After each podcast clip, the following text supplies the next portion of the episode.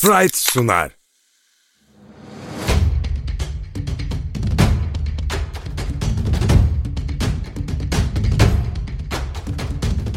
Top yalan söylemez. Avrupa'nın parke zeminlerinden seken zamansız sohbetler. Hazırlayanlar Uğur Ozan Sulak, Ahmet Çakı, Yiğiter Ulu.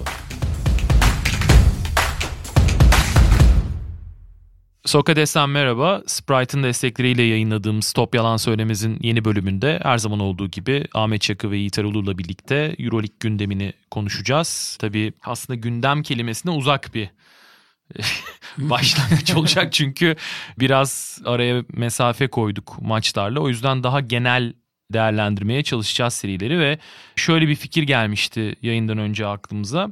İşte Fenerbahçe Beko'yu malum Final Four'u ilerleyen programlarda daha çok konuşmak gerekeceğinden, Anadolu Efes odaklı daha çok ilerlememiz arz edeceğinden Fenerbahçe Beko'yu gelecek sezon planlamasını, öngörüleri, hedefleri ya da işte bu sezon nasıl geçti kısmını bu programdan bitirelim. Belki programın yarısını ona ayırırız diye konuşmuştuk. Tabii ki serilerle başlayacağız. Anadolu Efes Real Madrid serisi. Gerçi diğer serileri de yani 5 maçta bitirdik. 5 maçta 3 serinin hepsinde ev sahibi takımlar kazandı ve seyirci de yoktu bu maçlarda ki önceki maçları da düşündüğümüzde onlarda da ev sahibi ekipler kazanmıştı büyük oranda. Yani Milano serisi 2 iç saha galibiyeti, 2 dış saha galibiyeti. İşte Efes serisi aynı şekilde oldu.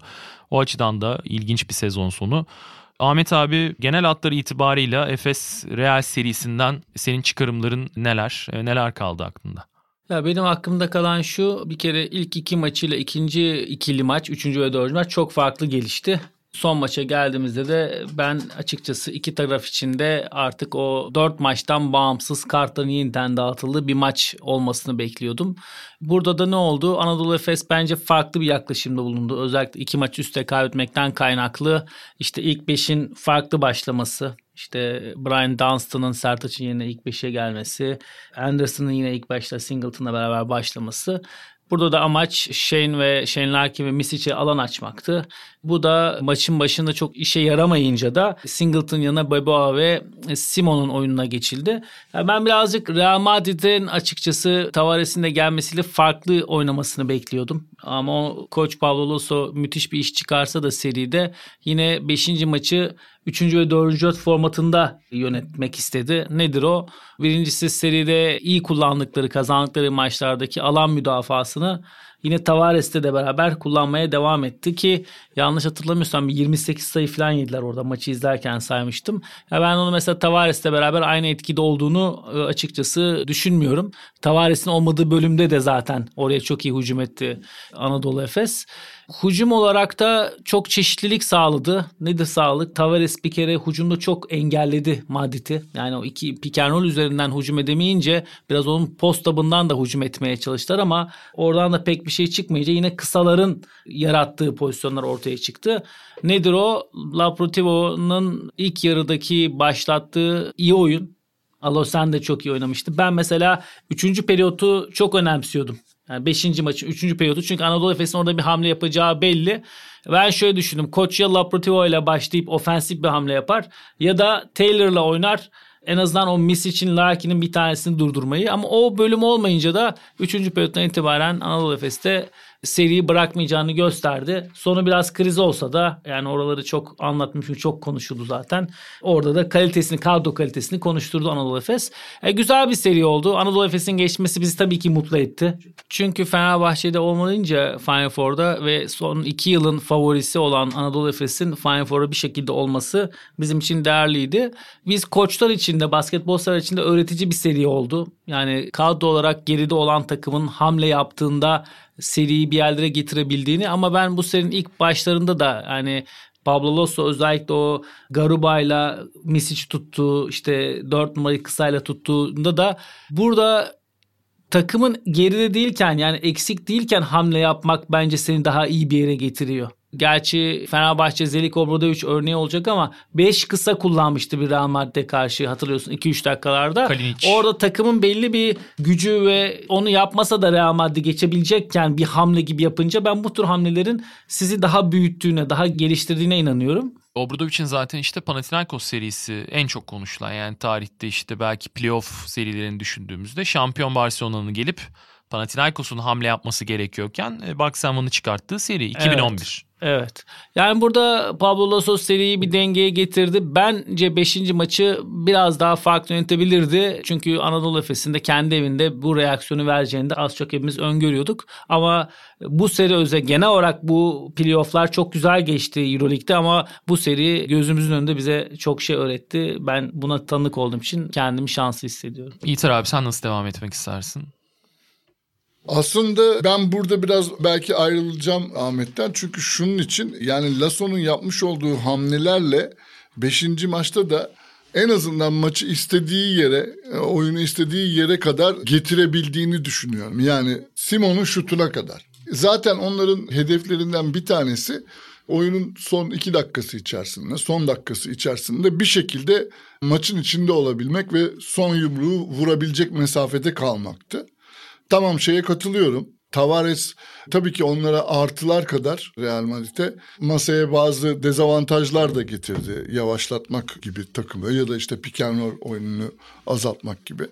Ama gene de şöyle de düşünülebilir. Şimdi Real'in Ahmet 28 sayı yediğini söyledi yaptığı zonlardan. Genellikle sayı attıktan sonra zonla karşılamayı tercih ettiler. Sanki orada Efes artık o üçüncü ve dördüncü maçlardaki şoku atlatmış ve alan savunmasına gayet iyi çözümler üretmiş, iyi hücum ediyor gibi gözüktü. Singleton'ı ortaya sokmak hakikaten orada etkili de oldu. Ama şöyle de bir şey var. Gene de alan savunması maçın temposunu aşağıya çekti. Maçtaki kullanılan top sayısını azalttı ve o Real'in istediği bir şeydi. Yani maçın gidişatı, maçın senaryosu gene aslında Lasso'nun istediği yönde şekillendi ve biz maalesef sonda son 36 saniye kala sanıyorum hani şanslı diyebileceğimiz neredeyse bir üçlükle sevinebildik. Yani o o üçlük girmese maçın ne olacağını kimse bilemez o kalan sürede. Ondan önce de Plyce'ın isabeti var. O da çok kritikti. Evet. Orada tabii Plyce'ı oralarda kullanmanın artısını Ergin Ataman'a yazmak lazım. Ona cesaret edebilmek o şartlarda çok da kolay bir şey değil. Yani maçın gidişatına bakıldığı zaman o bölümde Plyce'ı sahaya sürmek bir cesaretti, bir risk alındı ve olumlu sonuç verdi. Ama Real Madrid'de maçın temposunu belki zon savunmayla istediklerini tamamen elde edemese bile maçın temposunu kontrol edebilme şansı buldu ve dediğim gibi o yumruk vurma mesafesinde kaldı son 35 saniyeye kadar. Yani orada artık Simon'un şutu girdikten sonra yapılabilecek bir şey kalmıyordu. Yani güzel bir seri oldu. Efes favori olarak başlamıştı ve fırtına gibi girmişti. İlk iki maçı izledikten sonra bize bu iş 3-0 biter. Real Madrid ayağa kalkamaz dedirtmişti. Real Madrid kendi imkanlarını, kendi elindeki malzemeyi olabildiğince iyi kullanarak e, tabii bunda kulüp kültürünün uzun süredir aynı oyuncularla oynuyor olmanın getirmiş olduğu bazı artılar da var. Bunları sahaya iyi yansıtarak bir geri dönüş gerçekleştirdi ve o geri dönüşte de 5. maçın son 30 saniyesine kadar bir şekilde Anadolu Efes'i kovaladı. Anadolu Efes'in buradan ben bu seriden kazançlı çıkacağını düşünüyorum. Yani Final Four öncesinde böyle bir seri oynamak, böyle bir 5 maç geçirmiş olmak Anadolu Efes'in hem kendisinin eksiklerini yani nerelerde rakip nerelere önlem alırsa nerelerde takılabildiğini görmesi bakımından faydalı oldu. Hem de hani derler ya yani iki metali ya da iki işte taşı birbirine sürttüğünüz zaman hani daha keskin olan, daha güçlü olan diğerini çizer. Anadolu Efes diğerini rakibini çizerek Final Four'a da hazırlanmış oldu. Hazır olarak bir adım atmış oldu. Ahmet abi tabii başta bahsettiğim gibi e, Anadolu Efes'i çok detaylı bir şekilde ilerleyen programlarda konuşacağız vakit daha yaklaştıkça ama eklemek istediğin bir şeyler daha vardı. Onları da alıp sonra devam edelim. Ya benim eklemek istediğim şey şu maç içerisinde bir kere öncelikle şuna katılıyorum. Plyce'ın üçlüğü bence Simon üçlüğünden daha değerliydi. Niçin? Çünkü orada çok büyük krizdeydi. O üçlüyü atmasa Plyce dönüşünde de yediklerinde maç erken bitebilirdi. Ben yani Plyce üçlüğünü çok daha önemli buluyorum kendi adıma. Bir de Anadolu Efes'in hep kısalarını konuşuyoruz. Bence uzunları Yani bu maçta işte Yiğit anlattığı gibi Plyce'ın verdiği katkı, Sertaç ve Dunstan'ın blok Singleton. halinde bu üçlünün ve birbirlerinin oynadığı sürede de ritim kaybına uğramadan hazır bir şekilde gelip hemen katkı vermesi müthiş bir katkı, müthiş bir bence artı. Çünkü hep şey konuşuluyor yani her sezonun sonunda ya Plyce'la Anderson'ın yerine sanki bir hamle yapılsa daha iyi oyuncular alınsa mı alınmasa mı ve hep bu tür maçlardan sonra da hep şey diyoruz biz de ya iyi ki de bunlar kalmış gibi konuşuyoruz.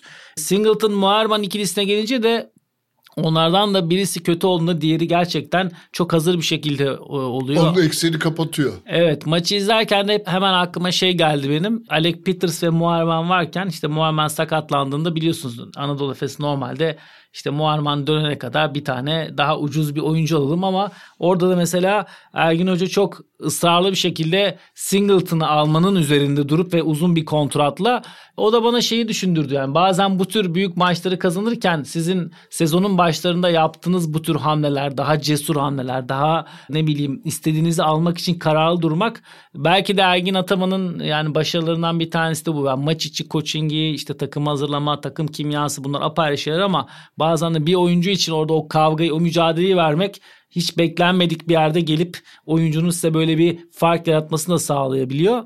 Yani bilmiyorum maçı izlerken de böyle bir şey de düşündüm. Singleton'ın bu performansı bana bunu düşündürdü. E, Peki Sprite'la net cevaplar bölümümüze geçelim. Sprite ile net cevaplar başlıyor. Peki madem daha genel bir bakış açısıyla bu programı yapıyoruz o zaman sezon değerlendirmesi de yapalım bu soruda. Çünkü yani şimdi 5. maçtan hangisi sürpriz oldu diye sorsam dinleyicilerimiz 5. maça gitmiş ne sürprizi diyebilir. Haklı da olurlar. E, o yüzden 18 takım arasında yani bu sezon baktığınızda olumlu anlamdaki en büyük sürpriz ve sizi olumsuz yönde en çok şaşırtan takım hangisiydi? Yani olumsuz sorusunda galiba mutabık olacağımız bir cevap var. E, Şimdiden hissediyorum Yani. bunu.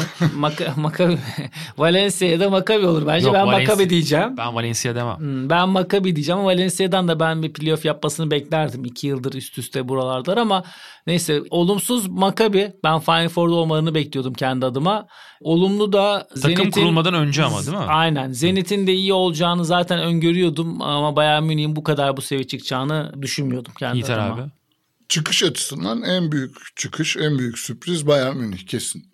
Hayal kırıklığında yani ben tabii katılıyorum size Makabi e, konusuna ama şunu da ekleyeyim hemen. Mesela ben Kızıl Yıldız'ın da bu kadar korkunç bir sezon geçireceğini, bu kadar devre dışı kalacağını beklemezdim. Yani playoff yarışının içinde olur, giremeyebilir ama bu kadar da erken havlu atmaz diye düşünüyorum. İlk programda onu konuşmuştuk abi. Evet. Hatta biz ilk 8 olabilir diye konuşmuştuk. Evet, evet. Kadro itibariyle işte Jordan Lloyd, Ki başlangıçta fena falan. değildi böyle bir Ya ışık kadro vardı. çok iyiydi zaten. Neden öyle dağıldı onlar erkenden? İki kelime bence bu sorunun cevabı. Evet. İlk kelime Sasha. İkinci kelime Obradovic. E ben Djordjevic diye gelecek zannettim. Sonrası Yok, yani. O orayı da mı Bolonya'dan orayı da mı etkiliyor yoksa diyecektim. Bolonya'dan da olabilir. Yani maalesef Sasha Obradovic de yani bir düzen koçu tabii ki. Ama bu düzen genellikle Almanya kupasını kazandırıyor. Dört kere kazandı galiba yanılmıyorsam. Bilmiyorum. bilmiyorum. Yani bilmiyorum o da artık Euroleague seviyesinde koçluk Ben e, şey diye mı? düşündüm yani kulüpte acaba bir ekonomik sorun olup falan mı takım çünkü o Langston Hall'lar falan gerçekten çok iyi Çovic, tercihlerdi. takım, Çovic takımında maddi sıkıntı hani bir aşamaya kadar belki olur ama bilmiyorum yani, Yani. Sırbistan'da Kızıl Yıldız işte bu sene de e, ne yapacaklar o da muamma yani ABA Ligi kazanan takım gelecek Euro Lig'e. Gerçi Radovic toparladı tabii. Oradaki gidişat Partizan epey çok toparladı. kötü olduğu için Partizan dışarıda kaldı zaten. da var. Evet, Partizan dışarıda kaldı. Sedevita'yla- Yıldız. Budućnost var. Budućnost üç var. Yani ya Budućnost ya Kızıl Yıldız olacak gibi gözüküyor ABA Lig'den.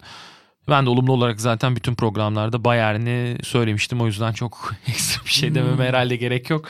Ya Bayern Maccabi diyorum ben de. Tamam kapatalım bu bölümü.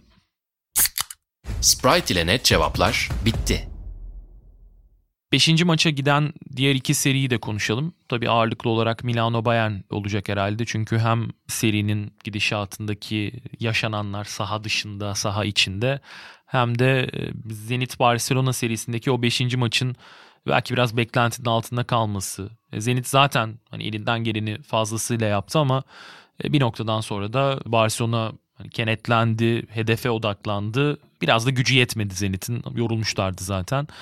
Milano Bayern Andrea Trinchieri yine komik bir açıklama yapmış. Yani biz seriyi bence 3-1 geçtik diye.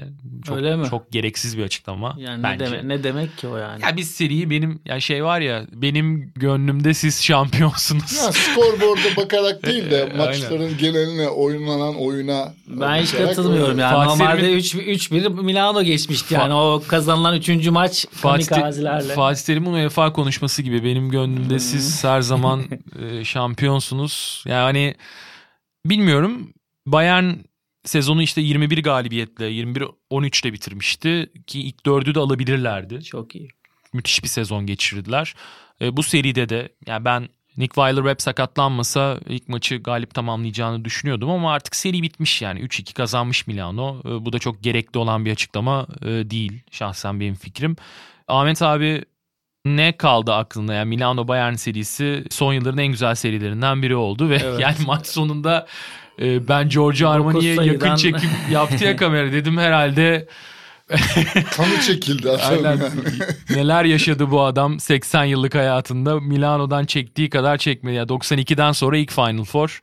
Tabii takım sahipleri değişti. O dönem Philips'ti e, Evet. takımın adı. Sonrasında yani Stefanel işte Trieste'den Milano'ya gitti. Stefanel oldu oradan. Armani'nin yatırımı tabii ki daha sonra. Ama o da çok uzun süredir bekliyordu Final Four'u. E, İtalya'da Bologna kötü bir sezon geçirmişken, Eurocup'ta ilerleyememişken Milano'nun bu sıkıntıya girmemesi tabii hem Avrupa basketbolu hem de İtalyan basketbolu için e, önemliydi. Oradaki yatırımın e, aynı şekilde devam etmesi adına.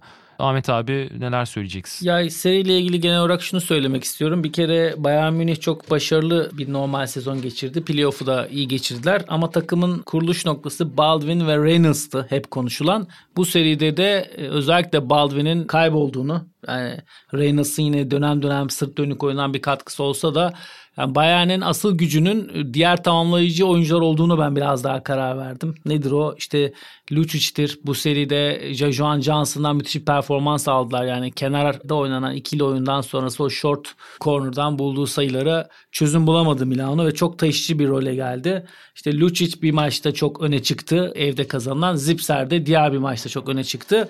E zaten benim çok beğendiğim Şişko ve diğer tamamlayıcı oyuncular da var. Bu Bayern'in yaptığı işi daha değerli hale getiriyor. Bütün parçalarını doğru seçip onlardan her maçta farklı farklı verim almaya başardılar ki Euroleague playoff'u bu demektir zaten. Siz ana bir planla çıksanız da ana plan sizi bir yere kadar götürür. E, plan- planın işlemediği yerde veya ana oyuncuların devreye girecek diğer oyuncuların aldığı sorumluluk çok önemlidir.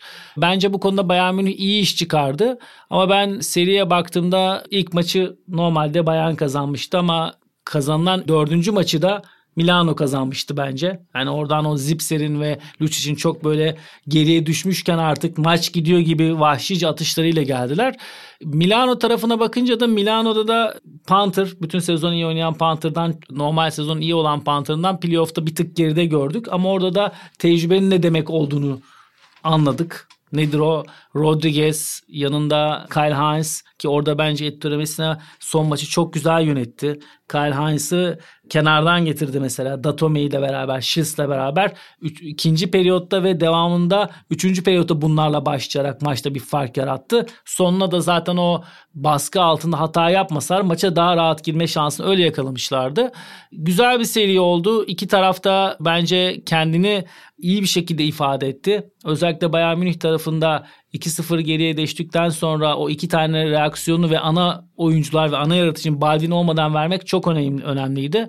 Bu da Trinçeri'nin zaten koç olarak önemini ortaya koyuyor. Yani Partizan'da da daha önce Brusya'da da her zaman bir takım karakteri hem fiziksel oynama hep beraber hareket etme hem de kendince bir yön bulmayı çok iyi başaran bir koç. Ama ben en başından itibaren 3-2 zaten bu seriyi Milano'nun geçeceğini düşünüyordum. Milano'da bir kere Ettore Messina'nın yaptığı en iyi şey hem kendisinin hem takımı sakin kalmasını sağlamayı başardı. Çünkü biliyorsunuz 2-2 olduktan sonra her takım için geçerli o 5. maç eve dönmek çok kolay bir şey değil. Orayı da bence koç olarak iyi yönetti.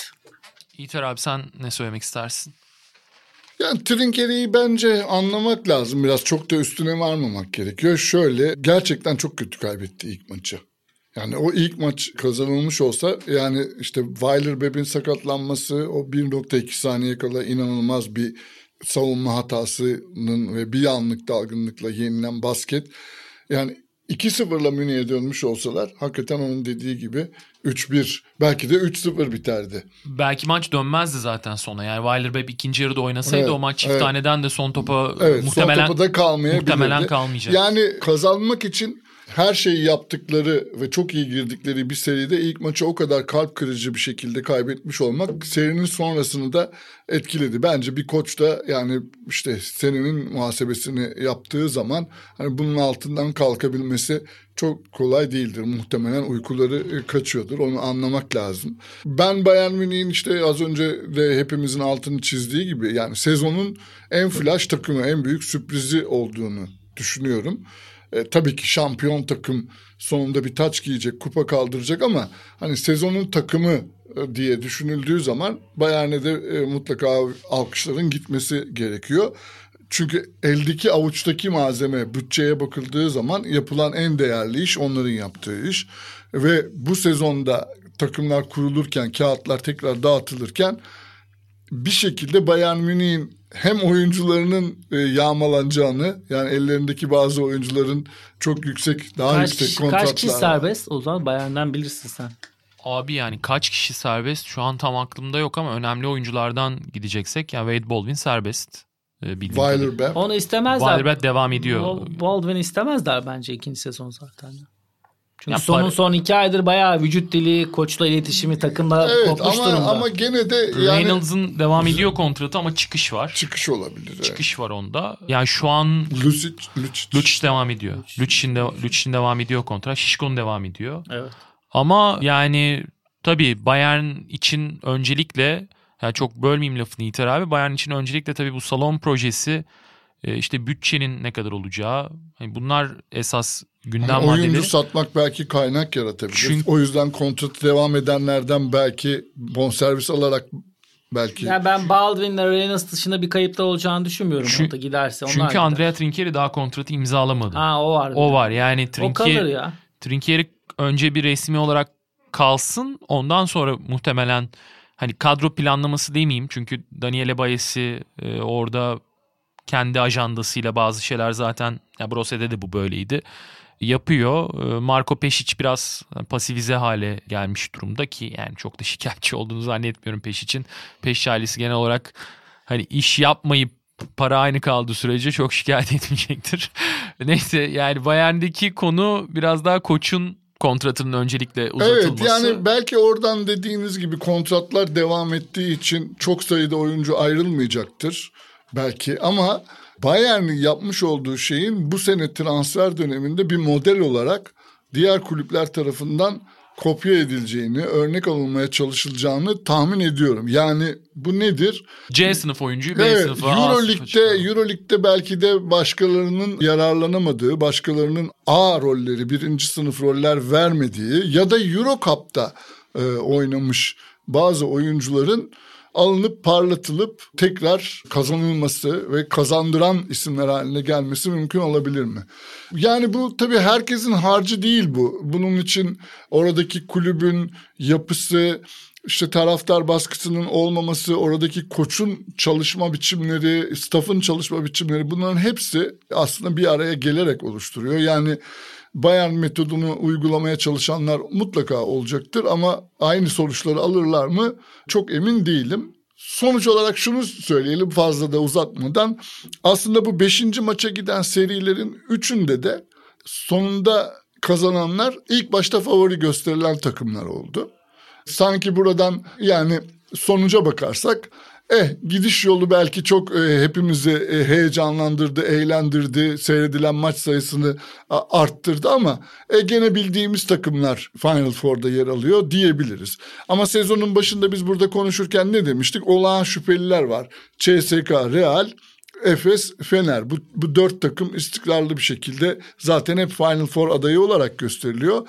E, Obradovic'in ayrılması ve kadronun e, biraz kan kaybetmesiyle Fenerbahçe'nin oralarda olamayabileceğini tahmin etmiş. Onların yerine de iki aday göstermiştik harcadığı paralara bakılarak Barcelona ve Milano.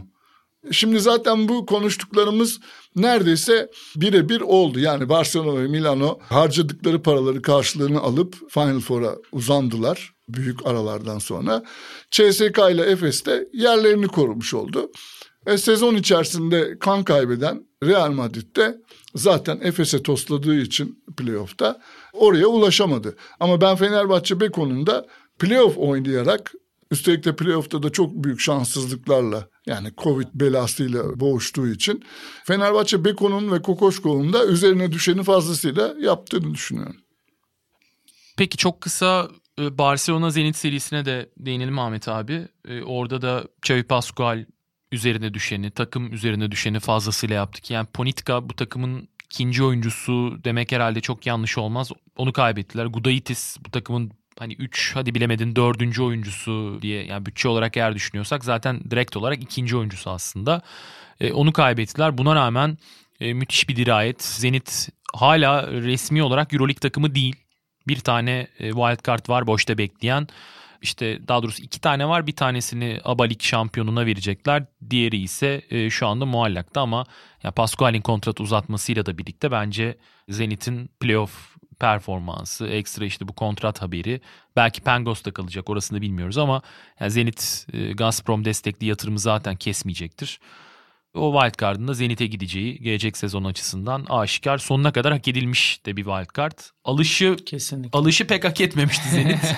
ama bitirişi hak ama bitirişi %100 hak ettiler. Ya Barcelona Zenit serisinde bizim konuştuğumuz ne oluyordu? Barcelona biraz Zenit'in basketboluna uyuyordu. Nedir o? Kontrol basketbolu. Yarı sahada işte koçların daha kontrolünde olan ki iki koçun da tarzı zaten bu. Ama 5. maçta benim gördüğüm özellikle müdafadaki agresiflikten sonra açık sağ oyununda bir özgürlük tanıdı. Koç Yasikevicius, Kalates'e ve Higgins'e özellikle ki daha öncesindeki yaşanan sorun kadro kalitesi farkını ortaya koyacak bir basketbol tarzı olmuyordu. Bunu verince zaten bütün ritmi ele aldı. Bunu da bu kararı vermesi de şu oldu bence. Genelde biz koçlar zon yapıldığında hep şey deriz. En iyi hücum fast break atmaktır deriz. O box and one sonu kaybedilen e, Rusya'daki maçtan sonra ilk çözümü 5'e 5 kalmadan önce hücum etmek olarak karar vermiş Yasikevicius ve Barcelona. E, bu da onlara bir hem bir ritim verdi hem bir güven verdi. Başına itibaren skoru da e, kontrolü alınca o daha rahat bir oyun sağladı onlara.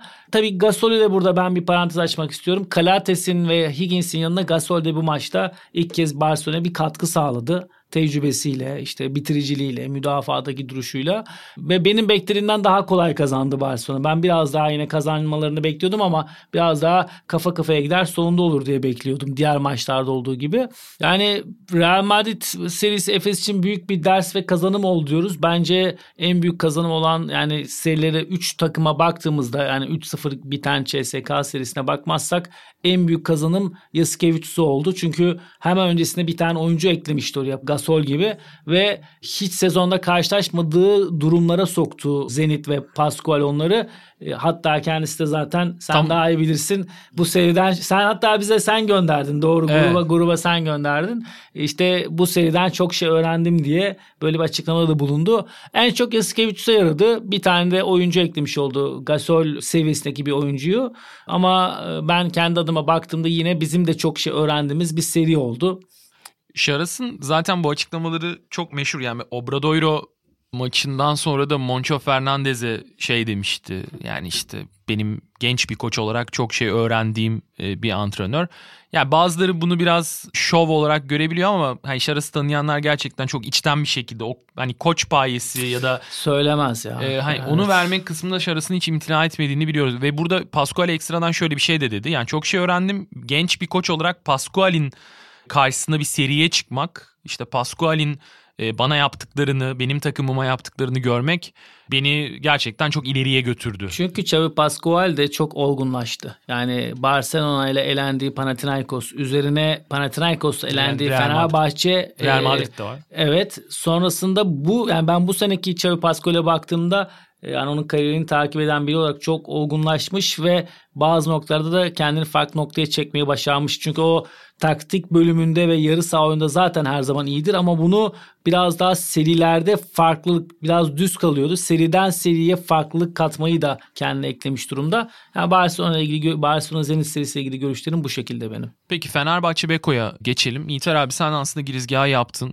Şanssız bir sezon e, sonu oldu özellikle. Fenerbahçe Beko'nun çok kontrol edemediği, elinde olmadığı sebeplerden ötürü aslında sezonu belki biraz daha uzatabilecekken erken e, bitirdiğini görüyoruz. Şimdi gelecek sene için tabii yapılanma durumu ortada. E, Sertaç Komsoğlu da işte yaptığı açıklamada Şubat Şubat ayından itibaren kadro planlaması için çalışmalara başladıklarını söylemişti. Fenerbahçe Beko için ana gündem maddesi tabii Nando De kontratı uzatılacak mı? Uzatılacaksa ne kadar uzatılacak? E, nasıl bir kontrat olacak uzunluk olarak? Ek olarak bu sene performans veremeyen bazı isimler yani Ulanovas kontratı devam ediyor. Bartel kontratı devam ediyor. E, bunlardan çıkılmaya çalışılacak mı? İşte alacak muhtemel takımla bir belki ortak hareket edip e, oyuncunun e, bütçedeki o toplam işgal ettiği yer belki yarıya bölünecek mi, bölünmeyecek mi? Lorenzo Brown'un kontratı zaten bitiyor. Fenerbahçe Beko'nun çok uzatmak isteyeceğini ben düşünmüyorum. Ama genel hatları itibariyle hareketli bir yaz geride kalmışken Fenerbahçe Beko'da yeni hareketli bir yaz e, başlayacakmış gibi. E, bunlara tabii ki geçeriz ama öncelikle sezon değerlendirmesini nasıl yapmak lazım İlter abi? Evet az önce kullandığım yani cümleyle gene gireyim. Üzerine düşeni yapmış olarak görüyorum ben Fenerbahçe Beko'yu. Yani Final Four'a gidilse gerçekten beklentilerin üzerine çıkılmış olurdu bu tabloda böyle bir Euroleague sezonunda Final Four müthiş bir başarı olurdu. O olmadı. Olamamasının sebebini de yani maalesef elimizde ölçebilecek objektif kriterler yok. Çünkü Fenerbahçe Beko playoff serilerine tam takım çıkamadı.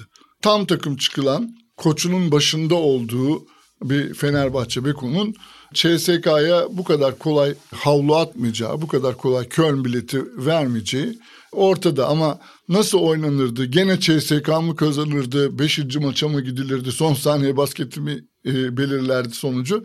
Bunları bilemiyoruz. Gönül öyle olmasını en azından iki takımın tam kadroyla mücadele etmesini isterdi. Bunu izleyemedik, göremedik.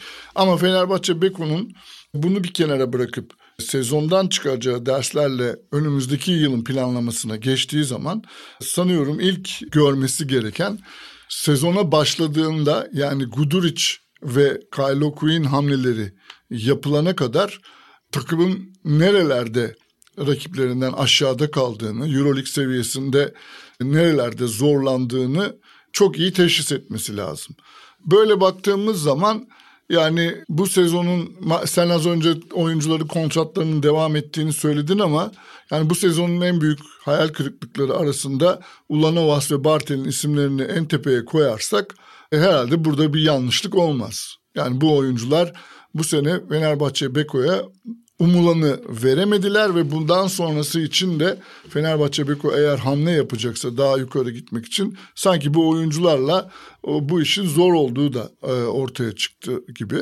Yani ben şöyle görüyorum.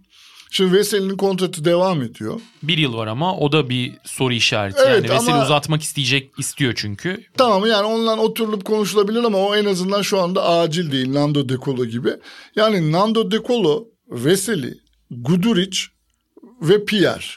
Pierre'in de opsiyonu var. Şimdi bu dörtlünün bence mutlaka ve mutlaka korunması lazım. Takımın iskeleti, omurgası olarak bu dörtlünün korunması gerektiğini düşünüyorum. Bu oyunculara sezon ortasında gelmiş ilk sezonu olmasına rağmen Euroleague'de bir adaptasyon ışığı, kıvılcımı e, göstermiş. Kylo Quinn'i de ekleyebiliriz. Bence. Bunlar kişisel görüşler. Şimdi böyle bir beşli olduktan sonra şimdi Lorenzo Brown e, kalsın mı gitsin mi?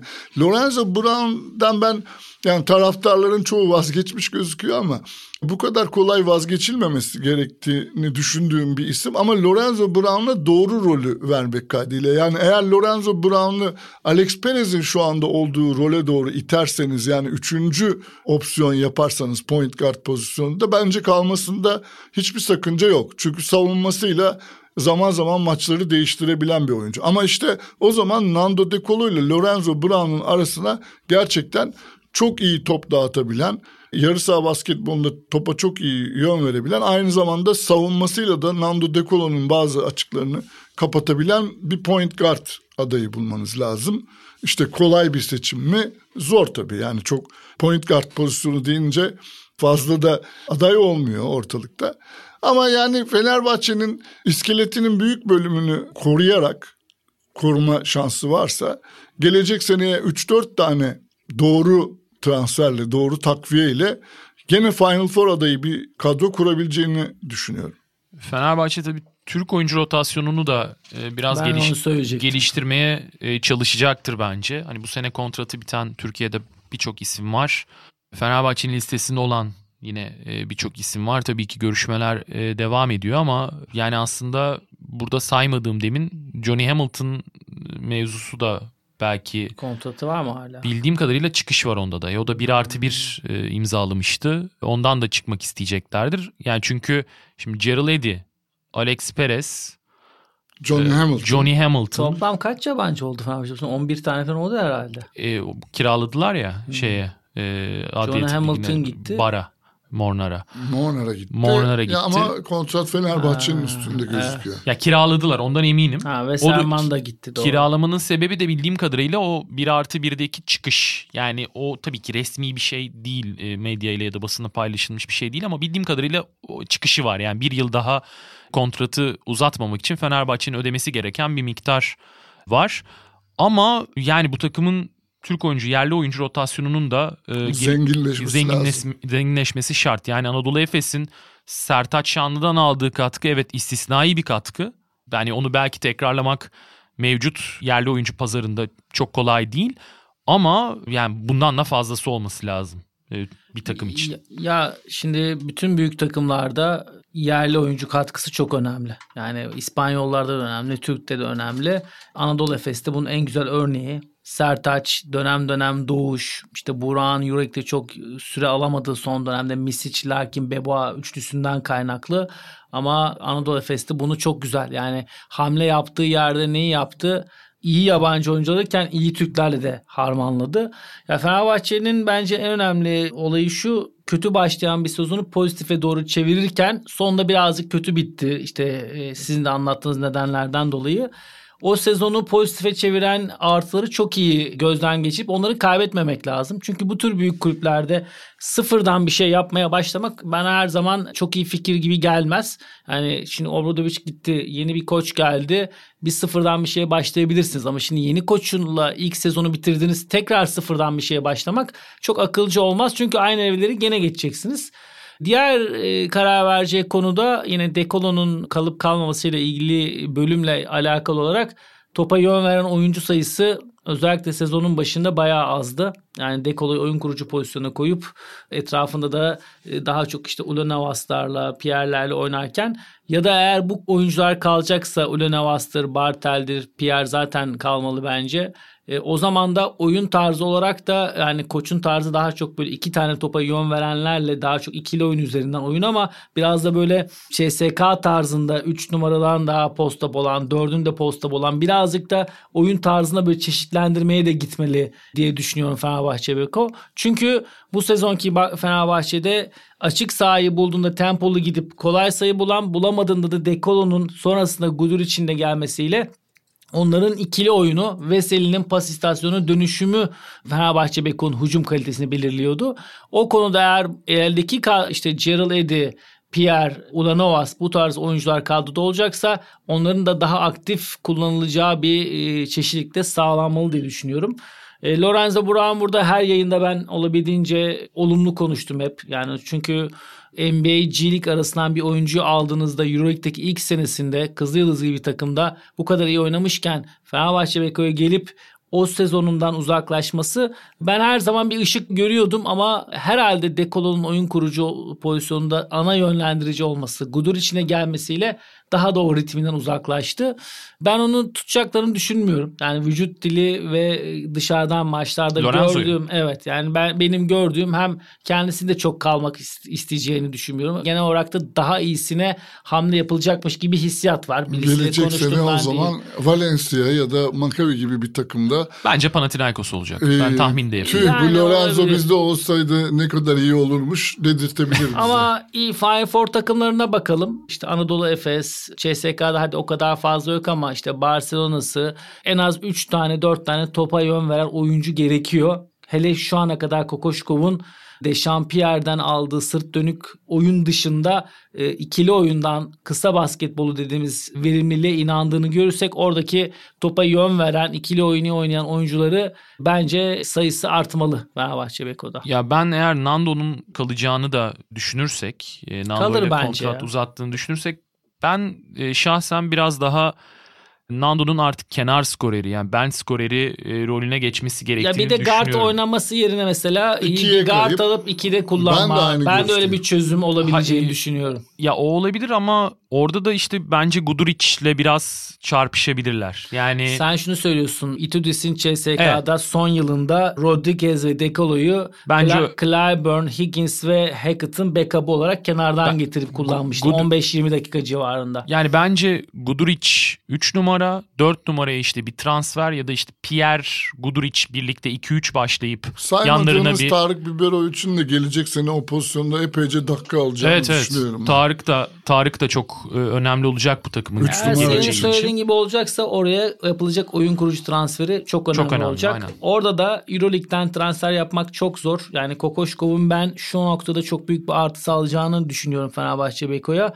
G League ile NBA arasında sıkışmış bir sürü oyuncuyu Euroleague koçları çok fazla tercih etmiyor. Neden? İşte bir Shervin Beck örneği var. Milano'ya geldi adapte olamadı. Bu tarz bir sürü örnek var. Öyle olunca da koçlar Euroleague'deki işte Slukas'a 2 milyonu verip almayı tercih ediyor. Ben orada mesela o paralara çıkmadan 600-700 civarındaki 700 bin dolar civarında o potansiyel olan o tür oyuncuları alıp e, hem alma başarısını gösterip çünkü NBA'de gördüğü bir saygı var, ilişkisi var. Hem de onları buraya getirdiğinde de bu NBA tarzı basketbol onlardan daha adaptasyonu çabuk yapıp verim alabileceğine inanıyorum. Bence en büyük hamle olur Fenerbahçe. NBA'den Avrupa'ya dönecek. Yani Avrupa'dan NBA'ye gitmiş ama şimdi dönecek. iki tane çok önemli oyuncu var bence. Bir tanesi daha iyi durumda. Ee, Kim onlar? Nicola Melli. İşte Milano e, ihtimali tabii ki daha güçlü gibi gözüküyor şu aşamada. Ama bence kesin dönecek. Ve Nemanja Bjelica. Nemanja Bjelica pek iyi durumda değil. E, fiziksel olarak çok düşmüş e, vaziyette. Ama o da yani şu anki Euroleague e, ortamında ya da Avrupa basketbolu seviyesinde diyelim. Her zaman e, ciddi oranda katkı verecek bir isim. Yani 4 numara rotasyonunda hani Dokolo, Guduric, Bjelica yan yana tabii ki olmaz. Orada çok yumuşak kalır. Ama e, ben Fenerbahçe'nin hamle yapabileceğini de düşünüyorum. Ben şöyle bir şey eklemek istiyorum. Yani Anadolu Efes'te çalıştığım dönemde biz bunu da tecrübe ettik. İşte Planic bizim oyuncumuzdu. Hiç Koç Ivkovic istemedi, hiç kullanmadık. Ya bu tür şeylerde eldeki oyuncu kontratlıysa ondan çıkıp üzerine hamle yapmak çok büyük maliyetli oluyor gerçekten. Ben o yüzden yani Bartel, Ulanovas, ki Ulanovas çok uzun dönem sakattı iyi oynamasa da Oralarda da bu oyuncularla olmayacağını karar vermek de önemli. Çünkü biliyoruz işte bu bir gerçek. Türkiye'ye gelen oyuncu işte atıyorum iki katına yakın fazla para alıyor Türkiye'ye gelmek için. E, zaten büyük kontratlar var. Üzerine çıkmak istediğinizde o paraların aynısını Avrupa'da bulma ihtimali yok. Yani %80'ine yakınını yine siz ödemek durumunda kalıyorsunuz. Ben hep şeye inanıyorum. Eldeki o oyunculardan verim alınabilecek bir düzene geçmeyi ve ona göre kalan bölümde hamle yapmayı her zaman bütçeyi doğru kullanma adına daha akılcı buluyorum. Bence orada da Bartel ve Ulanovas'ı da o şekilde değerlendireceğini kalacaklarını düşünüyorum. Çünkü ciddi kontratları var. Çıkmak isterseniz büyük e, Evet, 2 milyonu top ikisini toplasanız 2 milyon. yani 2 milyon diyorsun sen 2 milyonun en azından 1.600 1.700 1.500 çıkar cebinizden. Çünkü Avrupa'da yani şimdi Ulanovas Umut Zagrez'te sadece ne kadar çıkmak oynadı? için vereceğiniz para. Bir de yeni oyuncu. Yeni oyuncu iki buçuğa gelecek. O yüzden ben e, her zaman o oyuncuları göndermekten çok onlardan verim almanın ekonomik anlamda para ve karşılığını alma anlamında daha akılcı olduğunu düşünüyorum. Düşünüyorum. Biraz daha işte konuşmanın başında anlattığım gibi iki ball handler'la oynamak güzel ama belki 3 numaradan da hep size'lı kalıp Fenerbahçe Beko'nun hep post-up'ta bir oyuncu olması Ulanova, Dechampierre gibi bir çözüm olabilir gibi geliyor ama tabii dışarıdan konuşmak da kolay onlar şimdi. Kendi içlerinde daha detaylı hummalı bir şekilde çalışacaklardır. Bartel'in yerine oyuncu bakılırsa dediğin gibi Bielitsa ve Melli'nin adaylar arasında adlarının geçmesi çok doğal. Daha önce Fenerbahçe'de oynamış, buraları çok iyi bilen iki oyuncu. Yani Bartel'den Ahmet'in de az önce söylediği gibi çok önemli bir şey var. Bartel'den çıkabilmek için işte çok ciddi bir maliyet var. E, hem ona bir para vereceksiniz hem de bu gelen oyuncular NBA'den geliyor. Melli'nin kontratı şu anda NBA'de sanıyorum 4 milyon dolar. E, 4 milyon doların hadi yüzde 40'ı vergi olsun. Yani gene 2400 Kabaca e, 2, kabaca iki 2 buçuk. milyon. Yok İki- kabaca 2 milyon diyebiliriz bu iki oyuncuya. Kabaca. Yani İşte işte, yani- 1.8 olur 2 Yani olur. adam şu anda NBA'de 2-2,5 milyon dolar civarında para kazanırken size 1 milyon dolara gelmez. E, Bartel'den çıkmak için de e, bir para vereceksiniz. O zaman o pozisyonun maliyeti e, çok yükselmiş oluyor. Biraz Bartel konusu şeyli gibi yani riskli riskli demeyeyim de maliyeti yüksek diyelim. Ama e, Ulanovas konusunda aynı şey yok çünkü Ulanovas'ta hani addition by subtraction denilen hani azalırken çoğalmak gibi bir şey söz konusu. Çünkü Ulanovas'ın yerine adam almak zorunda değilsiniz. Biberovic'i daha çok devreye sokarsanız Belki, evet. Biberovic, Pierre ve Guduric'le o 3 numara pozisyonunu kapatabilirsiniz. Yani Guduric zaman zaman 3'e de kayabilir 2'den. Pierre de hem 4 hem 3 oynayabiliyor. E Biberovic'in de dakikası 10 civarına 10-12 civarına gelirse o zaman orada bir başka oyuncu almaya gerek kalmıyor. Dolayısıyla eğer e, iki kontrat feshedilecekse sanki bunlardan kapıya daha yakın duran Ulanovas gibi benim gözümle. Bence mesela Ulanovas e, gidip iki guard alınmalı. Yani Bir Lorenzo Brown'un yerine bir, de tane Alex de Perez'in- Alex Perez'in Alex yerine. Perez'in. Ya yerine bence mesela. orada zaten en az Fizikli 3 bir tanesi. tane, Evet. 4 tane topa yön veren olacaktır yani. Koçko Koçkov'un basketbol ona uygun. Ya ben bir de şöyle düşünüyorum son olarak. Ya Bartel ile Melli arasında tabii ki bir kalite farkı var. Ama oyun basket basketbol ikisi de 4.5 numara tarzında. Yani 4 ama 5'e yakın oyuncu. Yani Bartel de e, Covid oldu sanırım. Yani artık çok uzun süre geçtiğini söylemekte. Onun öncesinde de bu kadar gerçekten kötü değildi. Yani bir tak biz hep burada konuşuyorduk. Dechampierre'le Bartel bu takıma en büyük enerjiyi, sertliği veren oyuncular diyorduk. Son dönem gerçekten kötü. Yani özgüveni de iyice işte boş kalmış şutu da atmıyor ama ne bileyim 2 milyon fazla verip ki Melli, Melli'yi ben çok beğeniyorum. Fenerbahçe Bekovic ama oyun tarzı olarak sonuçta aynı yani. Ee, ben veririm ya. Tek ayrıştığım konu bu. Bilmiyorum.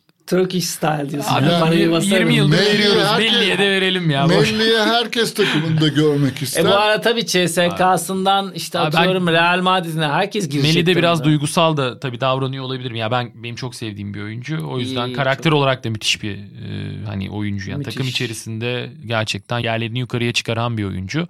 Bilmiyorum ya ben genel kadro yapısı itibarıyla ilk programlarda konuşuyorduk yani işte Bolander bu takıma e, gelsin gelmeli gibi bir isteğim vardı Guduric'den önce. Bence gelecek sene de hani Guduric'i biraz daha iki numarada tamamen kullanan. Pierre Guduric ilk beşin değişilmez oyuncuları bir numaraya transfer.